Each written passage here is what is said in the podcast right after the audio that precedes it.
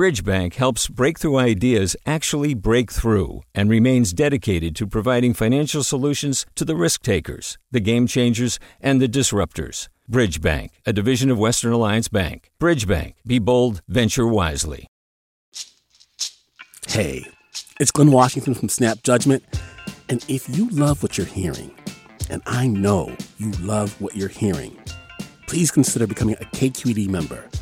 Special access to cool events, behind the scenes footage, and so much more. Plus, you'll sleep better at night knowing you did your part for the community you depend upon. It's in you. Please be in it. Visit donate.kqed.org slash podcasts to sign up now. That's podcast with an S. Thanks. From KQED.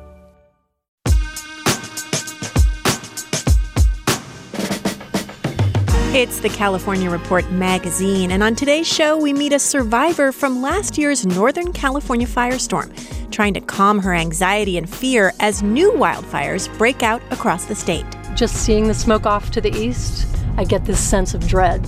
Just immediately, I go, ugh, oh no, not again. Plus, a pair of legendary musicians bridging the divide between California and Texas. Downey, California, and Lubbock, Texas are not that different. You know, they're both flat and um, with a big sky. With big with big sky. And how stories of migrant kids at the border are stirring up memories for a 97-year-old man once separated from his family. I'm Sasha Khokha, and this is the California Report magazine. Your state, your stories.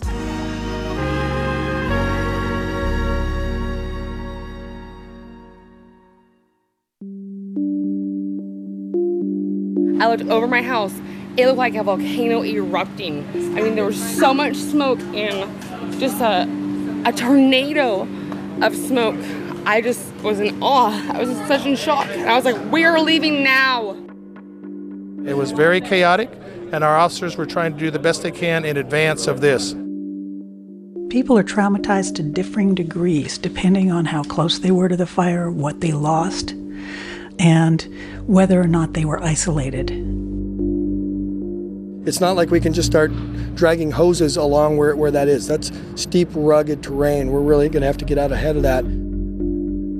We're retired. This was our home. This was, we paid it off. We paid off everything. We don't have any bills. Now we're at the age where we have to start over again, and, and that's insurmountable. Voices from some of the residents and first responders grappling with wildfires burning across California. Some of the most devastating in the state's history, including a tornado of fire that roared through Shasta County at more than 140 miles an hour. As people there are facing evacuations and threats to their homes, there are reports that some shops are taking advantage of the fire victims by charging them exorbitant prices for essentials like food. KQED's Sam Harnett brings us the story of a Mexican restaurant that's doing just the opposite. Elsa Ceja's parents came from Mexico and opened La Cabana in the city of Redding 22 years ago. We're original from uh, Michoacan, Mexico. When the fires broke out last week, Elsa and her whole family were in Mexico on a vacation. They landed in Sacramento on Saturday when the blaze was at its height, flames consuming parts of the city. Everyone was kind of scared, and I'm like, no, we got to go back. We got to go see what's going on. We got to go home and see and try to help. We can't just you know, take off. We are we have to be there for our community. They've been here for us for so many years, you know, supporting us. So it's time to be there. Elsa and her family rushed home. They posted on Twitter that they would give free food to first responders and firefighters, and they'd also give 20% discounts to evacuees. They distributed breakfast burritos at a nearby evacuation center. For more help, Elsa called her sister, Alma Fragoso, in nearby Sacramento just about now, I don't know, probably like 10 minutes or so, there's a truck coming. Oh, well, there it is. We're loaded with some stuff that my sister gathered over there. Oh, wow. Is that it right here? That's the truck? Yeah. What's in the truck? Just like. Uh, water, diapers, and stuff. Elsa's sister Alma just rolled in from Sacramento. Alma contacted her local priest to get donations water, clothes, and toys. He's a priest from our church. Oh, nice. Uh, What's the name of the church? Our Lady of Guadalupe. Lady Guadalupe. Lady Guadalupe. In Sacramento. In, in Sacramento. Yeah. Oh. And you just heard that this was happening and you wanted to help. I asked, I asked uh, them, yeah, yeah, in Azucena. Yeah, it's really nice. It's okay. It's awesome. Jesus Manso is Elsa's older brother, and he cooks for the restaurant. He's astounded by the truckload of donations. He's been hearing reports about how some shops are jacking up prices on essential goods. Yeah, it's ridiculous. No, it's time to help. No, we're here to help. Latinos are in the minority in Redding. It's a city of about 92,000 people, and it's predominantly white, around 85% white. In 2016, the city and nearby region voted overwhelmingly for Donald Trump. This year, the county voted to become a non sanctuary zone for undocumented immigrants. There's a worry now that Latinos on the fire's missing persons list have been afraid to identify themselves to law enforcement for fear of deportation.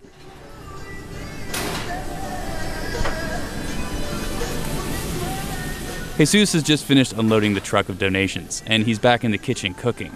The temperature is in the triple digits. It's hot back here, huh? Ooh, it's really hot. Man, I can't imagine a whole day. Yeah. The restaurant's busy. It's dinner time. A new group of evacuees just came in, and they're hungry for some Mexican food. For the California Report, I'm Sam Harnett in Redding, California.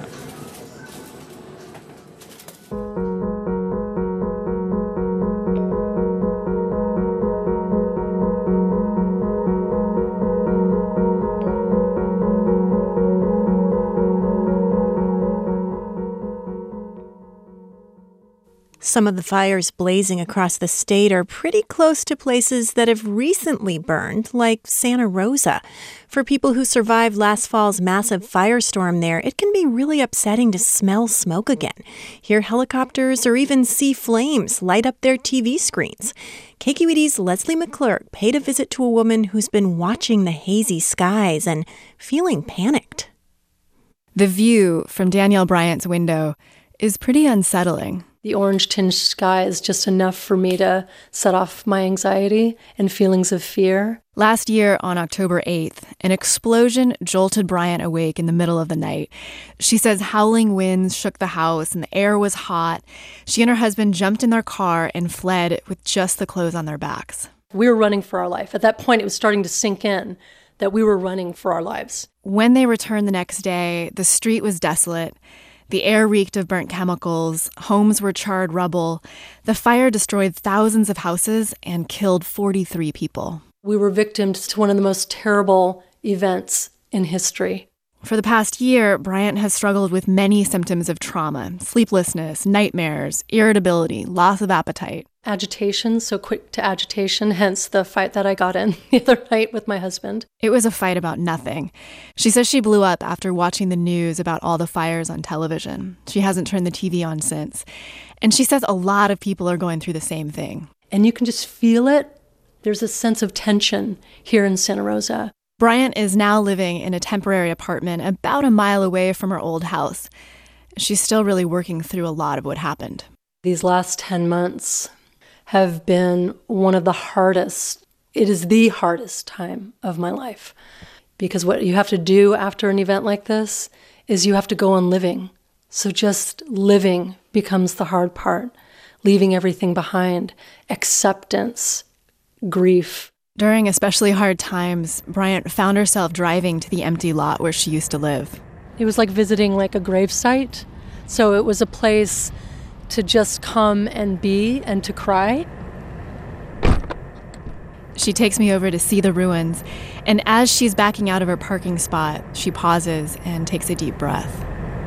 Just seeing the smoke off to the east, I get this sense of dread. Ugh. Oh no, not again. As we drive down her old street in the Coffey Park neighborhood, we pass the skeleton of a rusty sedan still parked in a pile of ash. This was definitely the hardest hit neighborhood. You can still see some of the trees that are still standing, um, their trunks are burnt.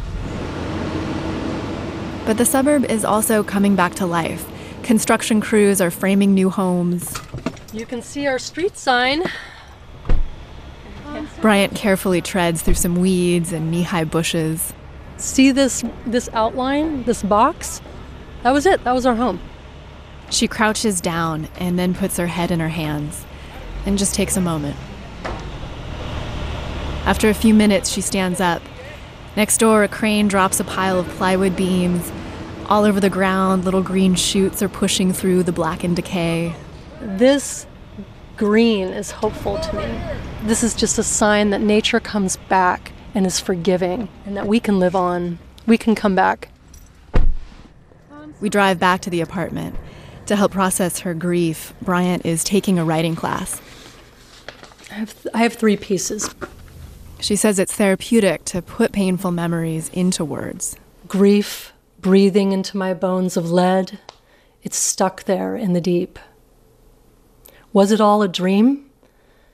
After, we were refugees. I remember swimming at a hotel in Healdsburg, floating in abundant blue. A cool balm, a boon in a strange town, not home, nothing of ours known. But this little box of a room kept us from sinking. When she's seeing smoke and getting panicked these days, Bryant tries to stay grounded by taking a deep breath and focusing on the present moment. She's taking it one day at a time as they rebuild their lives and their home. And is there any part of you that's questioning living in the same place? Uh, yes, that was uh, something that we, it was very mixed uh, because it is going back to the place of trauma, but it's also going back to our home. They hope to move back in about a year. For the California Report, I'm Leslie McClurg.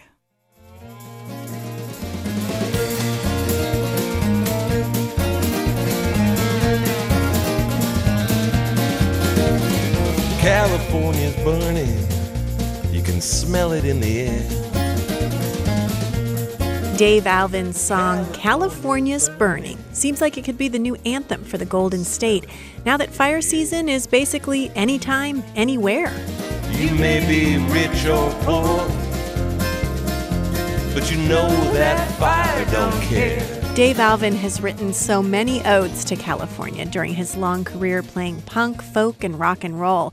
Now in his 60s, he's teaming up with 73 year old Jimmie Dale Gilmore.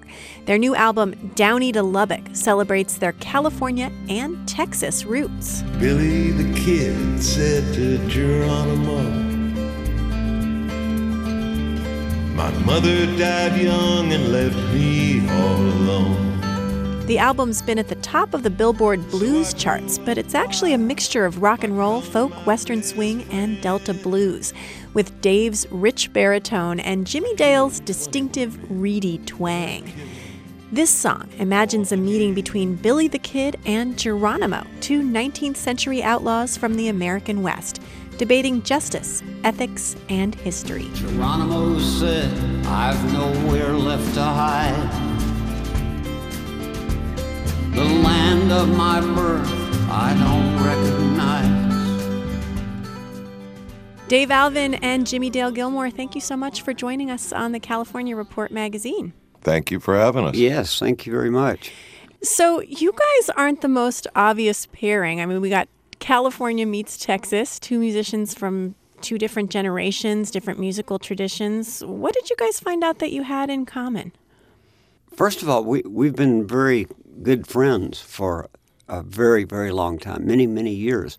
But we never played music together until last year. Looking back, it's kind of odd to me that we never thought of it before. But everything in its time, you know. Yeah, but but it's weird. Yeah, people say, "What an odd pairing."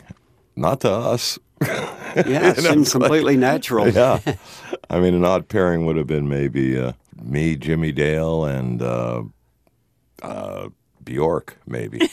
that would have been interesting. But even that could have worked, you know. So you guys have been touring this summer with your new album, Downey to Lubbock. How did the idea of doing an album together happen? How did it come about? We did a series of acoustic shows, just, you know, Jimmie Dale and I on acoustic guitars. And it was really the first night in, in my brain when we did the Dino Valenti Youngblood song, uh, Get Together and uh, Jimmy didn't tell me what song it was. He just said, It's in G.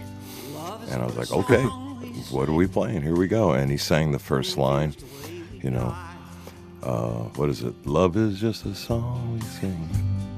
You can make the mountains ring or make the angels cry. And just the way he sang it, I was like, well, we got to make a record of this.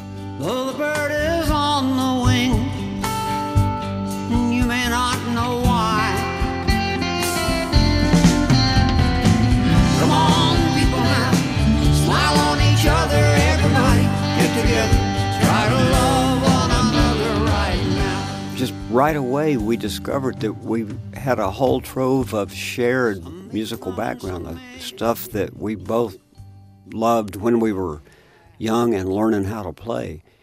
Because we were playing uh, acoustic, it brought up the old uh, folk singer and folk blues side of what I had done early on that I hadn't hadn't really touched in a really long time.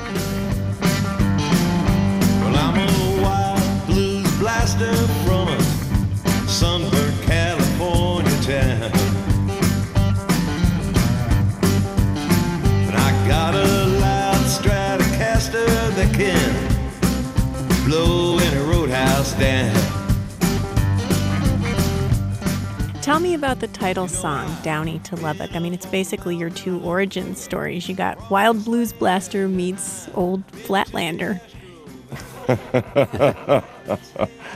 yeah, that's pretty much it. It's uh, semi-autobiographical and uh, metaphorical, and it's working on a few different levels, hopefully. And you could dance to it. Well,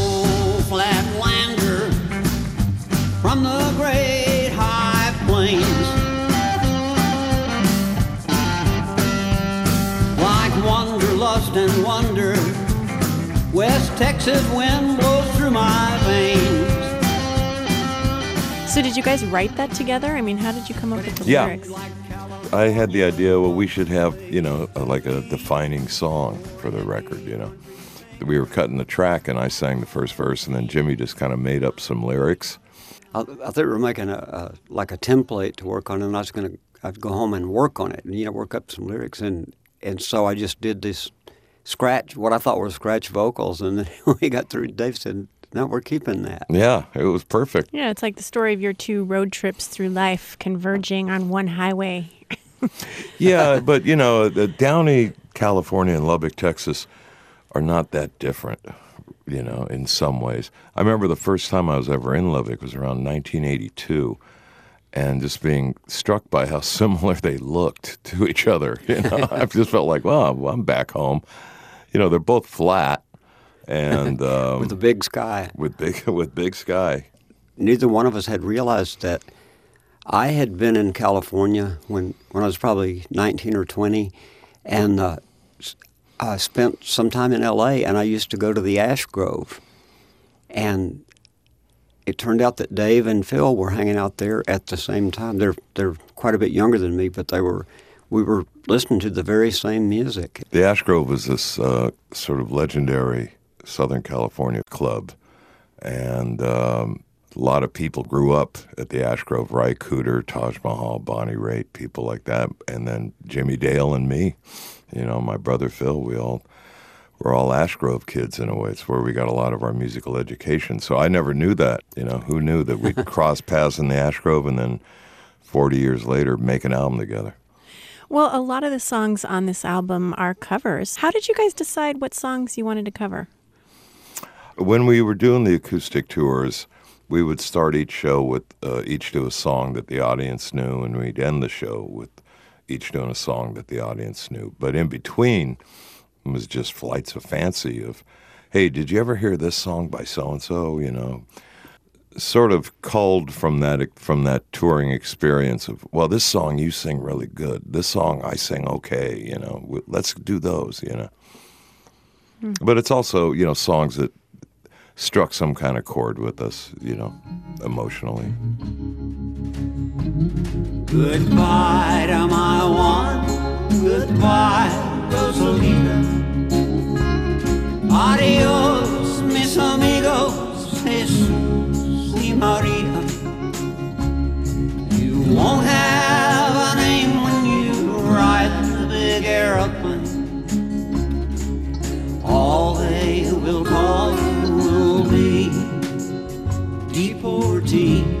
You got the old Woody Guthrie song Deportee about that plane wreck at Los Gatos. It's like a piece of Mhm. history that so many Californians have forgotten. What inspired you to revive it now? Uh, Deportee is just in itself a beautiful piece of work. It's a beautiful song, and it's so poignant and so well done. And it, and Dave has been saying in the introduction to it in our shows that it's it's one of these songs that unfortunately is both timeless and timely. Some of us are illegal and some are not wanted. Our work contract's out and we've got to move on. 600 miles to the Mexican border. They chase us like outlaws, like rustlers, like thieves. The night before we recorded, I stayed up late listening to uh, about, and I'm not exaggerating, about 125 versions of Deportee. Because I was like, okay, we have to make it different from all of these, you know. Once Jimmy Dale started singing it, I was like, well, I didn't need to stay up all night listening to 8 million versions of Deportee. Jimmy's got a quality in his voice that eliminates baggage from a lot of songs. Jimmy's got the kind of voice that says, "Here, here's a new song," even if it's you know 60 years old. Who are these friends who are falling like dry leaves? The radio says they're just deportees. You guys are both solo artists. You've both had formidable careers of your own. What was the most surprising thing about working and collaborating with each other? Was there anything unexpected? Well, all of it in a way for me because uh, we were fans of each other and we hadn't actually played together. So discovering how much we had in common in our background was a giant surprise to me because I, you know, I've been sort of typecast over in one world as a country folky. I don't know what what the word is, and, and Don't Dave say is- Americana. David, Dave is so associated with punk, with the Blasters, you know, and and both of us have a, a lot more uh, wide-ranging taste than than people would expect of us. Walk on, walk on, walk on, walk on. Dave Alvin and Jimmie Dale Gilmore's new album is called Downey to Lubbock. Thanks so much, you guys, for joining us on the California Report magazine. Thanks for having us. Yeah, thank you very much. I gotta keep on walking till I find my way back home. Now the night may be cold, the road may be long. But one thing I know, it's always darkest for the dawn. This summer, as we've been hearing about families separated at the U.S. Mexico border, we've been bringing you stories about different kinds of separations and the lasting effects they can have on kids. We've heard from a Native American woman forced to attend boarding school and a young poet grieving the years he spent apart from his dad, who was incarcerated. Today, we meet a Berkeley man who is 97 years old, but his mind is sharp and quick. His name is Ben Stern, and he clearly remembers the day he last saw his mother. without saying goodbye, without a hug, a kiss. It happened so sudden, so sudden. They were in Poland, in a crowd of Jews being rounded up from a ghetto during the Holocaust. Without any warning, soldiers used a stick to push his mother Yentl toward one line, Ben toward another. She got lost in the crowd, and I was uh, pushed to the different crowd, just like pulling uh, feathers from a chicken. Feathers from a chicken. That's what it looked like. That's how it felt. Ripped apart. Do you remember what the date was, Ben? August 15, 1942. After that day, he survived nine concentration camps and two death marches. His parents, his grandmother, eight brothers, and one sister were all killed. I didn't make peace in me for the loss of my loved ones. I still dream. I still dream. Every night some somebody else appears. He takes out one of the only remaining black and white pictures of his mom. Here's my mother pregnant with me. She has a scarf tied around her head and she's carrying his older sister on her hip. My mother meant to me just like my life meant to me. She was so dear. She was huge in my mind. He never gave up hope that he would find her, even when he knew in his heart that she hadn't survived the death camps. When he visited Treblinka, a camp in Poland, in 1988, he posted a note in the guest book. I wrote down, I'm looking for my mother. Ben says some people might think it's a big leap to talk about his story and the migrant kids today in one breath. His parents were starved and murdered in the Holocaust. The kids separated at the border are alive, and so are their parents. But their stories do resonate with him. I cannot put myself in the children's uh, place, but uh, I feel their pain. Personally, I feel their, their pain. That pain, Ben says, won't necessarily go away, even as many of the migrant kids are being reunited with their parents. No matter how soon they get together, but that's an unforgettable act that it's being has been planted in their brains and in their heart. He has some advice for those kids as they grow up and try to process that experience. Don't forget, don't forget what happened, but life goes on. Turn a new page, be hopeful that things will get better. Things will get better, says Ben Stern. He says his mother's love has sustained him his whole life, even though he hasn't seen her since the day they were separated in 1942.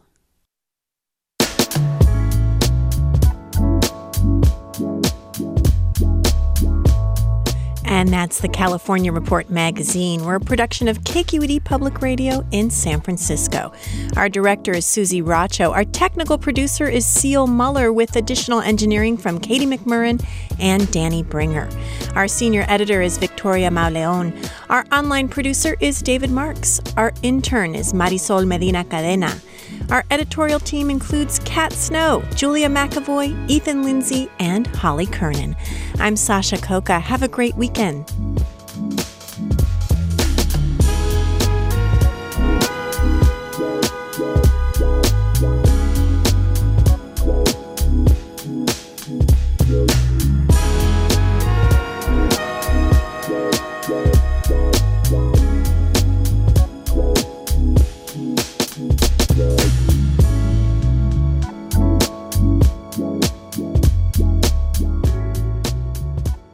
This is the California Report magazine. Your state, your stories.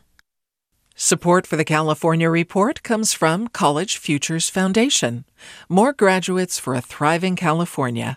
Learn more at collegefutures.org.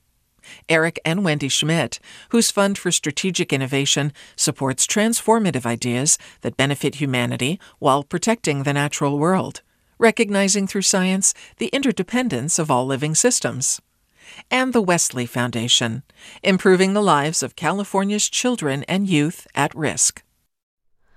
Hi, it's Terry Gross, the host of Fresh Air. We bring you in depth, long form interviews with actors, directors, musicians, authors, journalists, and more. Listen to our Peabody Award winning Fresh Air podcast from WHYY and NPR. Hi there, I'm Rund Abdelfatah from Throughline. If you're listening to this podcast, you know that KQED produces exceptional storytelling that keeps you informed, inspired, and entertained. Their podcasts cover issues from your neighborhood to the entire country and everything in between. Support this work today. You can help us continue to bring quality podcasts to your ears. Just head to donate.kqed.org/podcast. That's donate.kqed.org slash podcast.